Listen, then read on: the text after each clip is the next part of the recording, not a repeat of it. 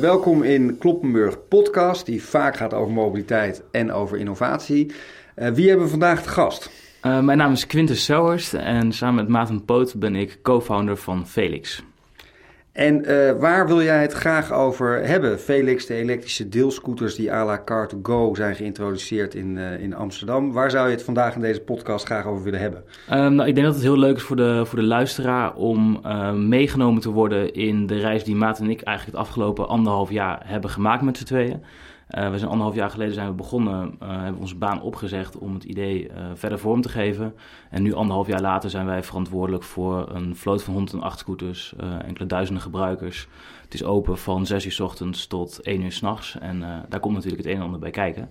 Dus daar gaan we het graag met jou over hebben. Interessant. Eigenlijk met de kernvraag van God, hoe is dit jullie vergaan vanuit? Waar kwamen jullie vandaan? Zaten jullie ergens in een corporate wereld weggestouwd? Of wat deed je 1,5 jaar geleden? Ja, Maat en ik die hebben allebei eenzelfde achtergrond. Wij zijn allebei werkzaam geweest als consultants met heel veel plezier. En daar hebben we ook heel veel van geleerd en ook heel veel profijt bij met onze huidige werkzaamheden. Maar we wisten ook eigenlijk al wel vanaf het begin af aan dat... En waar was je consultant? Bij welk bedrijf? Ik was bij Arteria Consulting consultant. Ja. En dat is een boutique firm die zich heeft gespecialiseerd in de healthcare industrie. En Maarten die zat bij Spark Optimus. En dat is een soort van spin-off van McKinsey. Die zich heel erg specialiseren op het digitale stuk. Maar toen zaten jullie toch op een gegeven moment bij elkaar in Amsterdam of Rotterdam of waar jullie zaten. Ja, en, klopt. En toen kwam... En toen kwam Felix. Ja, dus Maat en ik zijn ook nog steeds, toen al en nu nog steeds, ook huisgenoten. Dus wij kennen elkaar heel erg goed. En wij hadden ook altijd al wel het idee gehad om ergens in ons leven te gaan ondernemen. Maar ja, om de stap te maken naar het ondernemerschap moet je echt gewoon een keigoed idee hebben. En we hadden al wel wat ideeën uitgewisseld over en weer, maar nooit ergens echt het gevoel van gehad van ja, dit zou het wel eens kunnen zijn. En op een gegeven moment zaten wij met z'n tweeën in een Car2Go in Amsterdam. Wij reden naar het centrum toe. En we hadden het eigenlijk over hoe goed een deelconcept als Car2Go werkt. En op dat moment stonden wij voor een verkeerslicht en werden we ingehaald door een reguliere scooter. En daar viel eigenlijk het kwartje. Toen zaten we echt elkaar aan te kijken van goh, waarom is dit er nog niet met scooters? Want als je kijkt naar een scooter als vervoersmiddel is het eigenlijk een heel prettig, efficiënt vervoersmiddel, zeker in een hele drukke stad. Even voor de luisteraar, wat is Car2Go? En waarom ging toen bij jullie voor dat stoplicht dat lichtje aan van... dan zouden we Car2Go ook met scooters kunnen? Car2Go is eigenlijk een concept waarbij je gedeelde autootjes kunt reserveren, aan- en uitzetten met een appje op je telefoon. En het is een free-floating deelsysteem, dus dat betekent dat je een auto op elke parkeerplek mag parkeren. En hem dus ook, je rijdt je rondje van A naar B toe en vervolgens parkeer je die scooter weer, de auto weer ergens waar een parkeerplek vrij is. En dat is natuurlijk een heel prettige manier van autorijden in de stad, want je hebt niet de lasten van het bezit van een auto, maar wel de baten op het moment dat je een auto nodig hebt, kan je een auto gebruiken. Ja, je kan hem gewoon van A naar B pakken, je kan hem bij B laten staan, je kan iets anders gaan doen en dan hoef je voor de rest... Correct. Ja. En dat voor 30 cent per minuut. Dus dat is eigenlijk een hele mooie deal, of 31 cent is het volgens mij uit mijn hoofd. En... heel mooi concept. Alleen het nadeel van een auto in de stad is dat je last hebt van congestie. En dat je last hebt van alle verkeerslichten waar vaak rijen voor staan. Dus op het moment dat je dan met een scooter daar langs zou kunnen rijden, omdat de scooter veel efficiënter door de stad gaat, zou dat eigenlijk een heel mooi systeem kunnen zijn. Op dat moment hadden we nog niet gedacht dat het ook meteen een elektrisch scooter zou moeten zijn. Dat is pas later gekomen. Maar daar in die auto was wel het eerste zaadje bij ons geplant van ja, dit zou wel eens een heel goed idee kunnen zijn. En dat zaadje was geplant en... Hoe verliepen die eerste stappen? Al zijn het de eerste 3 maanden of de eerste maand of de eerste 6 maanden... van wanneer gingen jullie de eerste stapjes nemen? Ja, het moment in die auto was echt halleluja. Toen dacht ik echt van ja, waarom is dit er nog niet? En zou dit niet echt heel goed kunnen zijn? Wat je vervolgens eigenlijk gaat doen is naast je werkzaamheden als consultant onderzoek doen van goh, weet je, waar zouden we nou allemaal op moeten letten als je dit echt in de markt zou willen zetten? Wat komt er allemaal bij kijken? En dit is dan even... De gedeelde elektrische scooters. Dus een soortgelijk concept als Car2Go, maar dan met scooters. Het systeem met scooters. En wat was de belangrijkste, misschien 2-3 factoren voor jou even dan als persoon zeggen, nu zie ik het echt zitten, nu gaan we ervoor. Ja, ik denk dat een hele belangrijke factor was of het op technisch IT-vlak mogelijk was. Het is niet voldoende dat jij een appje hebt waarmee je dingen aan en uit kan zetten. Nee, die app moet ook nog eens werken met bepaalde hardware die zorgt dat jouw voertuig daarmee aangestuurd wordt. Vervolgens moet je ook nog zeker weten dat die hardware en het voertuig wat je gebruikt met elkaar kunnen samenwerken. Dus het gaat juist niet om dat ene punt, maar we moesten er zeker van zijn om al die verschillende punten met elkaar te kunnen laten communiceren. Dus dat is wel echt een heel belangrijk stuk geweest in de voorbereiding om te kijken van ja, gaan we hier wel of gaan we niet volledig voor. Wanneer zei je je baan op en hoe was de financiering dan geregeld voor de eerste 3 maanden of 6 maanden voor jezelf? We zijn april 2016 hebben we de banen opgezegd en dat is dus ook het moment dat je weet dat je voor een groot avontuur staat, ook ten aanzien van je financiering, want je zit echt nog helemaal in je beginfase van je concept. Er moet nog van alles plaatsvinden om überhaupt in aanmerking te komen om mogelijk financiering op te halen. En ja, met die onzekerheid stap je erin en dat is ook een bewuste keuze. Daar moet ik wel bij zeggen dat het dan... Kijk, iedereen praat jou altijd toe van als je echt in een idee gelooft, dan moet je er ook voor gaan, weet je. Dan moet je het ook doen. En als ik nu om me heen kijk, dan zie ik relatief weinig ondernemers en zie ik een heleboel mensen bij een corporate zitten, wat prima is. Maar om die stap echt te maken, nou, dan moet je toch wel even 2-3 keer over nadenken. Maar goed, op een gegeven moment heb je dat gedaan. En dan is dus de vervolgfase gewoon echt op je eigen centen leven. En dat betekent ook heel erg zuinig leven. Dus dat is echt, ik kan met mijn hand op mijn hart zeggen, ik heb echt een jaar lang boterham met pindakaas gegeten tijdens de lunch. En geen weekendjes weg, niet uit eten met je vriendin, geen vakanties. Het is gewoon echt heel sober leven. En dat is het ook echt allemaal waard. Dat is gewoon geen enkel probleem. Maar ja, je moet toch wel een beetje terugschakelen in je comfort. Zeker gezien de banen die we daarvoor hadden. Met een leaseauto, een goed salaris, een mooi kantoor, et cetera, et cetera. Wanneer ging je eigenlijk naar de volgende fase toe? Of dat er financiering binnenkwam? Wat was voor jullie de volgende fase? Wij waren begonnen in oktober via een soort van Dragon's Den-achtige setting. Dat is een soort van... je pitcht je idee voor een jury. En die jury die bestaat dan uit een aantal vermogende Nederlanders. En die hebben wel of niet fiducie in jouw concept en zijn dan wel of niet bereid om mogelijk te investeren. Nou, wij hebben dat gedaan in oktober 2016. En wij zijn uiteindelijk hebben wij de eerste €400.000 echt seed financiering. Of misschien zelfs wel pre-seed financiering hebben wij daar toen gerealiseerd. En toch eventjes, zeg maar, wat is eigenlijk de basis van de dienst die je eigenlijk anno nu levert en doet? Wat ruilt en zeilt er zo ongeveer van jullie bedrijf op dit moment aan elektrische scooters, deelscooters door Amsterdam heen? Nou, wat we nu doen is eigenlijk relatief heel simpel. Namelijk, wij bieden ritjes aan van A naar B toe voor 30 cent per minuut. En die ritjes kunnen gemaakt worden middels een appje op je telefoon. Daarmee kan je een scooter lokaliseren, reserveren, activeren en vervolgens weer uitzetten. Dat is wat wij elke dag een heleboel keren doen voor een heleboel klanten die daar heel blij van worden. En over hoeveel scooters hebben we het op dit moment? We hebben het op dit moment over 108 elektrische scooters in Amsterdam. En hoe lang zijn jullie ongeveer live nu? We zijn vorig jaar zomer begonnen, dus in augustus zijn we met de pilot begonnen. Het is een klein halfjaartje.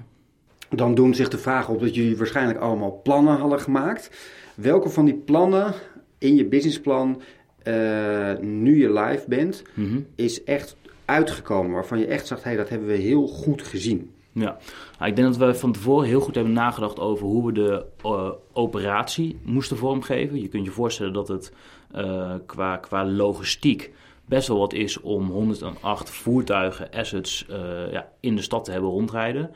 7 dagen in de week, lange dagen. Dat moet allemaal goed ingeregeld worden. Daar moeten onze scooters die rijden op stroom met verwisselbare batterijen. Dus die batterijen moeten elke 4 dagen gewisseld worden. Daar zit een hele operatie achter.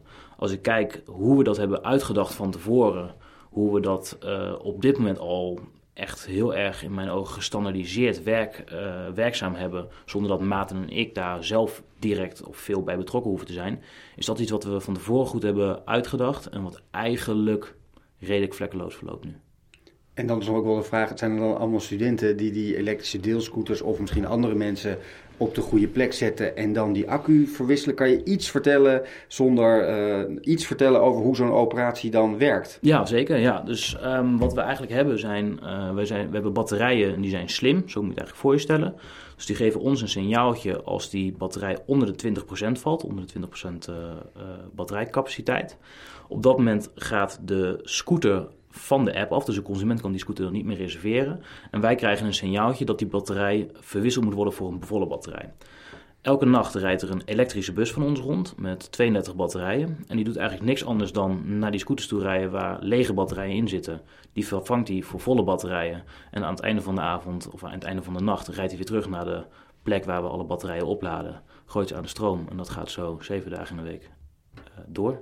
Deden jullie deze hele operatie, liep het allemaal zo vloeiend vanaf het begin met die bus? Nee, zeker niet. Nee, dat was, we zaten een beetje te rommelen met de tijdlijnen. Dus op een gegeven moment waren we al live met de pilot en moesten we dus batterijen gaan verwisselen. Maar we hadden nog niet de ruimte klaar waar we de batterijen en de bus ook goed konden opladen. Dus, en we hadden ook nog niet de mankracht om dat te doen. Dus ja, in die fase moet je gewoon echt heel erg hands-on mentaliteit tonen. En dat betekent dus dat je overdag gewoon je normale werkzaamheden doet die je elke dag moet doen. Maar dat je dan 's avonds zelf in die bus stapt en dat je dan zelf de batterijen 's nachts gaat rondrijden. Maar ook bijvoorbeeld dat je de batterijen bij jou thuis oplaat. Dus wij hebben volgens mij was het een weekje of 2. Vloog de stopkast thuis uit. Hebben wij 10-12 batterijen thuis opgeladen en 10-12 batterijen bij ons op kantoor, wat we toen inmiddels hadden.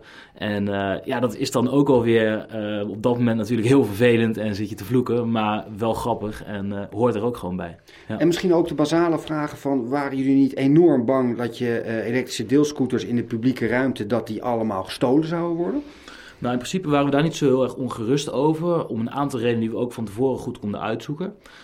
Je moet je voorstellen dat onze elektrische scooters voorzien zijn van track-and-trace apparatuur. Dus we kunnen altijd zien waar een scooter is, dus daarmee is het minder aantrekkelijk om te stelen. Daarnaast zijn de scooters niet courant. Dat is ook een beetje het probleem van de huidige markt. Elektrische scooters kosten zo tussen de, laten we zeggen, vanaf €3500 tot 6.000, 7.000 euro. Dus er zijn er gewoon nog niet zoveel die worden gekocht door de consument. En dus heb je er ook niet zo heel veel aan om hem te stelen, want je kan de scooter zelf niet verkopen. En de onderdelen heb je ook niks aan, want er is ook geen markt voor. Nou, dan is het zo dat, stel dat je een scooter van ons zou stelen, dan steel je een voertuig, wat eigenlijk net als met een Tesla, als je die steelt, ja, dan moet je hem gaan hacken om hem weer aan de praat te krijgen. Er zit geen sleutel bij of iets dergelijks. Dus ook in dat opzicht heb je niks aan de scooter. Ja, en als laatste heb je dan nog de batterij. De batterij is ook een kostbaar product. Maar die heeft verder geen enkele toepassingen waar die voor mogelijk is. Dus je kan er niet op de camping een tv op aansluiten. En ook die is beveiligd met een chip. Dus in dat opzicht waren we niet echt bang voor diefstal, nee. En de andere vraag die natuurlijk opdoemt, zeker ook bij mij. Ja, dan gaan mensen ermee rijden, maar het is niet van zichzelf. Dus ze gaan zich als een randdebiel met dat product gewoon scheuren met de elektrische deelscooters, drempels over en alles gaat veel sneller kapot dan verwacht. Ja, nou dat valt gelukkig ook reuze mee en ook dat is wel redelijk comfort verwachting.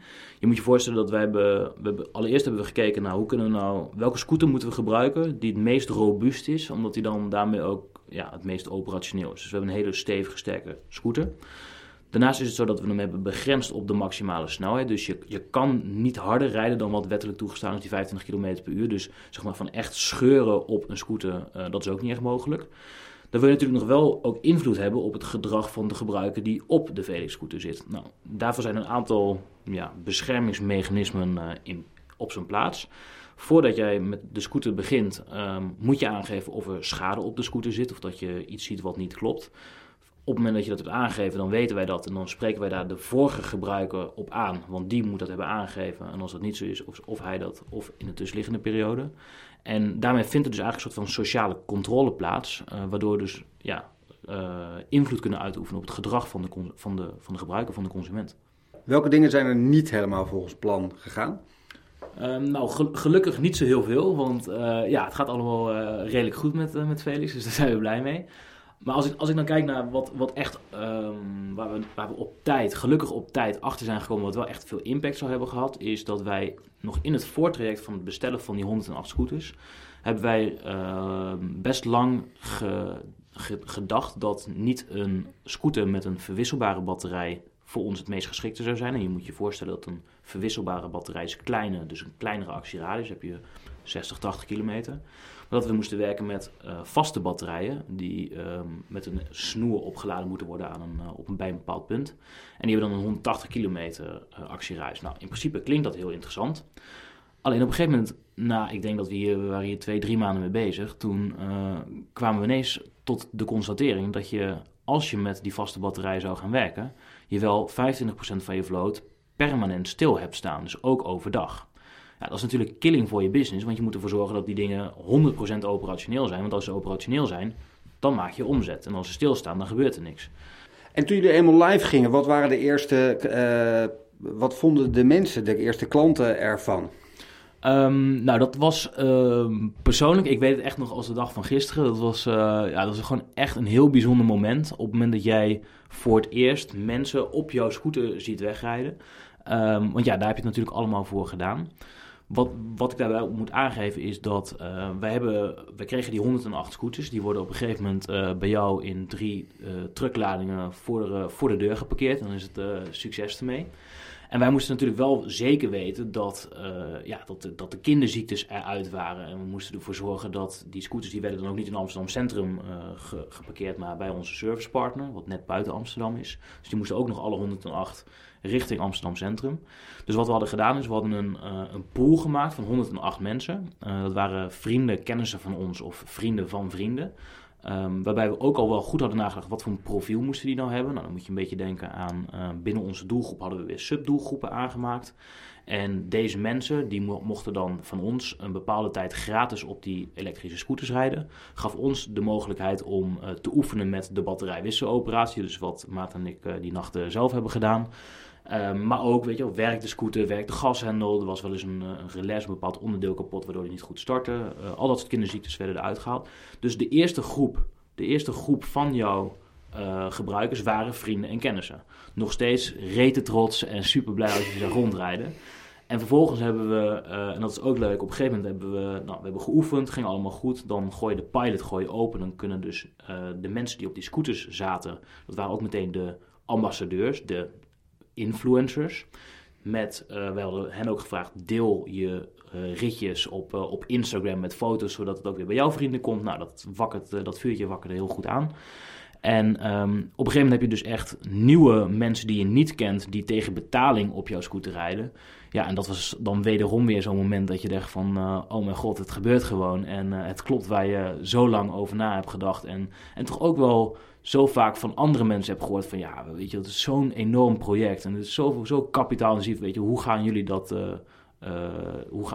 realiseren? Dan, mijn ouders die zijn wat conservatiever, die zaten er een beetje zo in. En toch ook wel veel vrienden, kennissen. En dan ben je toch mega trots op het moment dat je ze ziet rondrijden en je de teller ziet lopen van de omzet.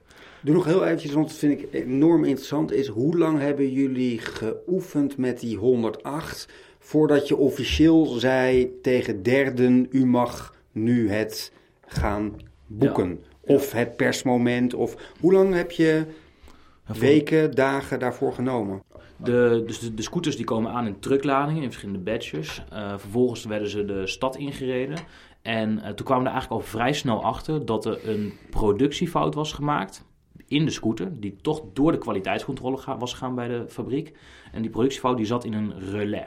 Nou, laat ik het heel simpel houden. Een relais is een schakelaartje die stroompjes aan elkaar verbindt. En op het moment dat die draadjes in dat relaisje niet goed tegen elkaar aankomen, is er een soort van geen sluiting. En dan start de scooter niet. Nou, we kwamen er dus achter dat die productiefout in dat relais zat. Na, ik denk, 2 weken onderzoek doen. Vervolgens moeten dus al die relais vervangen gaan worden. Nou, daar gaat ook, dat moet gefabriceerd worden. Want van alle 108? Of van alle 108, ja, van alle 108. Dan moeten die dingen geproduceerd worden. Dus eerst wordt het getest, dan weten ze zeker dat het probleem erin zit. Dan moeten ze opnieuw geproduceerd worden, want je moet je ook voorstellen, een producent van relais, dat zijn weer andere fabrieken, die produceren die dingen in batches van 1000 of duizenden misschien wel. Als daar dus een productiefout in zit, zitten ze in alle 1000, moeten ze dus eerst weer die nieuwe dingen maken. Nou, dan moeten ze nog verscheept worden, dan moeten ze nog in onze scooters gezet worden. Ja, en tot die tijd kan je natuurlijk niet live gaan, want je kan niet een product verkopen, een dienst verkopen, als je niet van tevoren kan garanderen dat mensen ook daadwerkelijk van de dienst gebruik kunnen maken. Nou, en dat al met al heeft ervoor gezorgd dat we uiteindelijk later live zijn gegaan met de pilot. Dus tegen betaling met de pilot. Maar heeft wel heel erg goed bewezen dat het altijd extreem belangrijk is dat je zelfs na de kwaliteitscontrole vanuit de fabriek toch eerst nog zelf gaat proefdraaien met de voertuigen. Ja, om dit soort pijnpunten eruit te halen. En hoe goed sliep jij zelf dan tijdens die 2 weken dat die 108 die waren er, waarvan bleek dat er 108 niet werkte? Ja, dat zijn hele hectische en heftige dagen, nachten. Telefoongesprekken met leveranciers, met de scooterfabriek, met je servicepartner. Maar tegelijkertijd moet je ook realistisch zijn. Kijk, alle partijen willen dit natuurlijk niet. En wat je dus vooral wil, is dat je met elkaar zo snel mogelijk tot een oplossing komt. En ja, mensen zijn er ook anders in. Ik sta er wat meer aan deze kant in van oké, hoe gaan we dit probleem zo snel als mogelijk oplossen? En ik weet ook, daarvan ben ik toch ook vooral afhankelijk van de leverancier zelf, van de servicepartner. Andere mensen binnen ons team die zijn daar iets harder in. Maar dat geeft ook alweer een hele mooie balans binnen het team. Ja, ja. Als we het dan toch over dat team hebben. Je bent het bedrijf begonnen met een huisgenoot zelf. Dit samen ondernemen is waarschijnlijk als een soort van huwelijk, zo ongeveer. Hoe bevalt dat? Want het is ook een klassieker dat die 2 ondernemers, 2 kapiteins op 1 schip... Ook vaak dat je toch ziet van ruilt en zeilt dat wel. Hoe verloopt dat als met jullie samen? Ja, ook dat. Het klinkt een beetje om een cliché, maar dat gaat echt heel erg goed. Je moet je voorstellen dat Maarten en ik elkaar overdag zien, omdat we partners zijn. Wij zien elkaar 's avonds als we thuis zijn. Wij gaan ook nog samen met elkaar, zeker de laatste fase op windsport bijvoorbeeld, met onze familie. En dat gaat eigenlijk heel goed. Dus ik zie Maarten veel meer dan mijn eigen vriendin. Mijn eigen vriendin woont overigens nu ook in Parijs, dus dat gaat dan sowieso wat sneller. Maar dat gaat gewoon goed. En we hebben eigenlijk heel weinig irritaties, weinig pijnpunten, spreken het gewoon uit. We kennen elkaars verschillen, we zijn echt wel heel erg verschillend. Maar daarmee ook heel erg aanvullend. En ik denk dat dat heel erg belangrijk is. Wat zijn die belangrijkste verschillen? Belangrijkste verschillen zijn dat Maarten echt een heel erg blauw profiel heeft. Dus die is heel erg precies. Echt heel erg precies. Maarten is ook heel erg graag in control van dingen. Dus als we bijvoorbeeld, om een goed voorbeeld te geven, onze werkzaamheden zijn ook een beetje organisch gegroeid. Dat is een hele prettige manier. Maar op het moment dat bijvoorbeeld ik een financiële analyse deed in het begin, dan was dat goed. Maar dan moest Maarten het alsnog ook nog zelf doen om te kijken of het inderdaad helemaal goed was. Nou, dat schiet niet op. Weet je? Dan kan je het beter in 1 keer doen. En dan moet je elkaar daar ook in volledig vertrouwen. In de richting marketing, richting branding, richting het aansturen van de mensen, daar heb ik wat meer ervaring in. Dus die rol die pak ik dan ook wat meer op.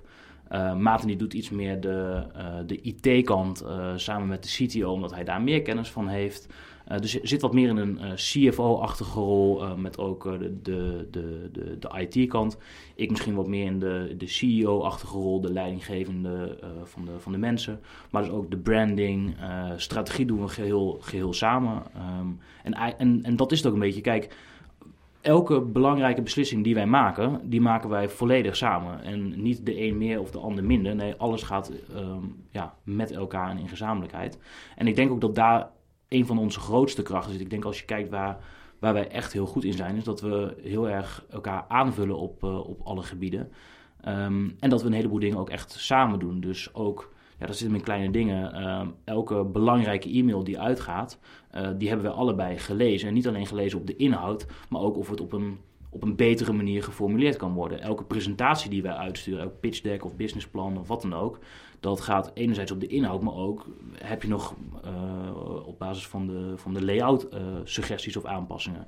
En dat moet je wel van elkaar kunnen verdragen. Maar als je dat met elkaar ook kunt en je bent bereid om dus die extra tijd daarin te stoppen, dan zijn wij ervan overtuigd dat je ook een beter resultaat hebt. Interessant. En je had het even over strategie. Laten we eens naar de toekomst toe kijken. Hoe willen jullie, wat zijn gewoon jullie toekomstgroeiplannen? Ja, wat we eigenlijk zien is dat scootershare-initiatieven aan zich heel erg passen bij deze tijd. En een heel erg goed antwoord zijn op de uitdagingen op het gebied van mobiliteit die grootsteden kennen. Om dat in een iets breder spectrum te trekken. Grote steden hebben last van congestie uiteraard, maar ook luchtverontreiniging. Alle grote steden hebben last van een druk op de openbare ruimte. Grote steden hebben last van verkeersveiligheid. En met het juist vormgeven van een scootershare-initiatief kan je eigenlijk al die punten adresseren. Als we dan kijken naar de markt, hoe die zich op dit moment ontwikkelt, dan zien we eigenlijk snelle groei. En dat biedt dus heel erg goed een proof of concept. We zijn niet de enige die toevallig dit idee hebben en voor de rest gelooft niemand. Nee, dit gebeurt ook elders in Europa. Dus voor ons is het heel erg belangrijk dat we groter worden, zodat we het verzorgingsgebied kunnen uitbreiden waarmee we onze dienstverlening kunnen verbeteren. Want je kan dan verdere afstanden rijden binnen je verzorgingsgebied. En daarvoor heb je dan ook meer scooters nodig. Maar we zien ook echt een opdracht voor ons dat we naar meerdere steden kunnen, zowel in Nederland als ook in het buitenland. Kan je al concreet zeggen met welke steden je echt al aan denkt? Of is dat allemaal nog classified en dan kan dat allemaal nog niet? Wat ik wel kan zeggen is dat we op dit moment in... je zal niet naar Delfzijl toe gaan waarschijnlijk. Nee, precies. Nee. Dus het zijn inderdaad de grote steden in Nederland. We zijn op dit moment heel concreet in gesprek met de gemeente Rotterdam. We hebben met verschillende mensen binnen de gemeente gesproken. Wethouder heeft naar ons voorstel gekeken en daar positief op gereageerd. En wij wachten op dit moment op een handtekening van hen, want we hebben een intentieverklaring met de gemeente Rotterdam. En zodra we die hebben, dan zijn we klaar ook om naar Rotterdam toe te gaan. En wanneer zou je hopen live te gaan? Heb je het dan over 2 jaar of over een jaar? Of nee, dat zou echt veel korter zijn. Dan hebben we het echt over maart, april dit jaar. En als je dan toch nog een beetje naar het einde toe redeneert, 1,5 jaar zitten mensen in die corporate bedrijven waar je zelf zat, bij de consultancy. Of wat zou je een soort van advies geven van ga toch die weg ook bewandelen die jij zelf gedaan hebt? Of zeg je ook misschien voor sommige mensen doe het vooral niet? Ja, absoluut. Zeker een heleboel mensen moeten niet gaan ondernemen, omdat het is echt één groot avontuur en je moet heel goed tegen onzekerheid kunnen en je moet echt heel erg flexibel zijn.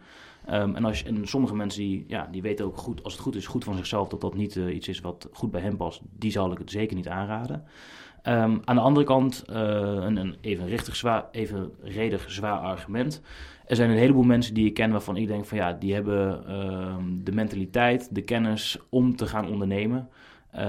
Soms hebben we ook echt een heel goed idee, maar ja, die zitten een beetje in de gouden kooi en die hebben, om het maar even oneerbiedig te zeggen, niet de ballen om het te gaan doen. En naar hen echt de oproep van ga dit doen, want het gaat je leven veranderen in positief opzicht. Je gaat echt enorm veel leren en het is echt waanzinnig leuk om te doen. Nou, dankjewel voor de deelname aan deze podcast. Ja, graag gedaan. Dankjewel voor jullie tijd. Dank voor het luisteren naar podcast Kloppenburg met vandaag in de uitzending Quintus Zouwers, een van de medeoprichter van Felix, de elektrische deelscooters die nu al live zijn in Amsterdam. Als u een reactie wilt geven, graag naar geert@geertkloppenburg.nl. Dank voor het luisteren en graag tot een volgende keer.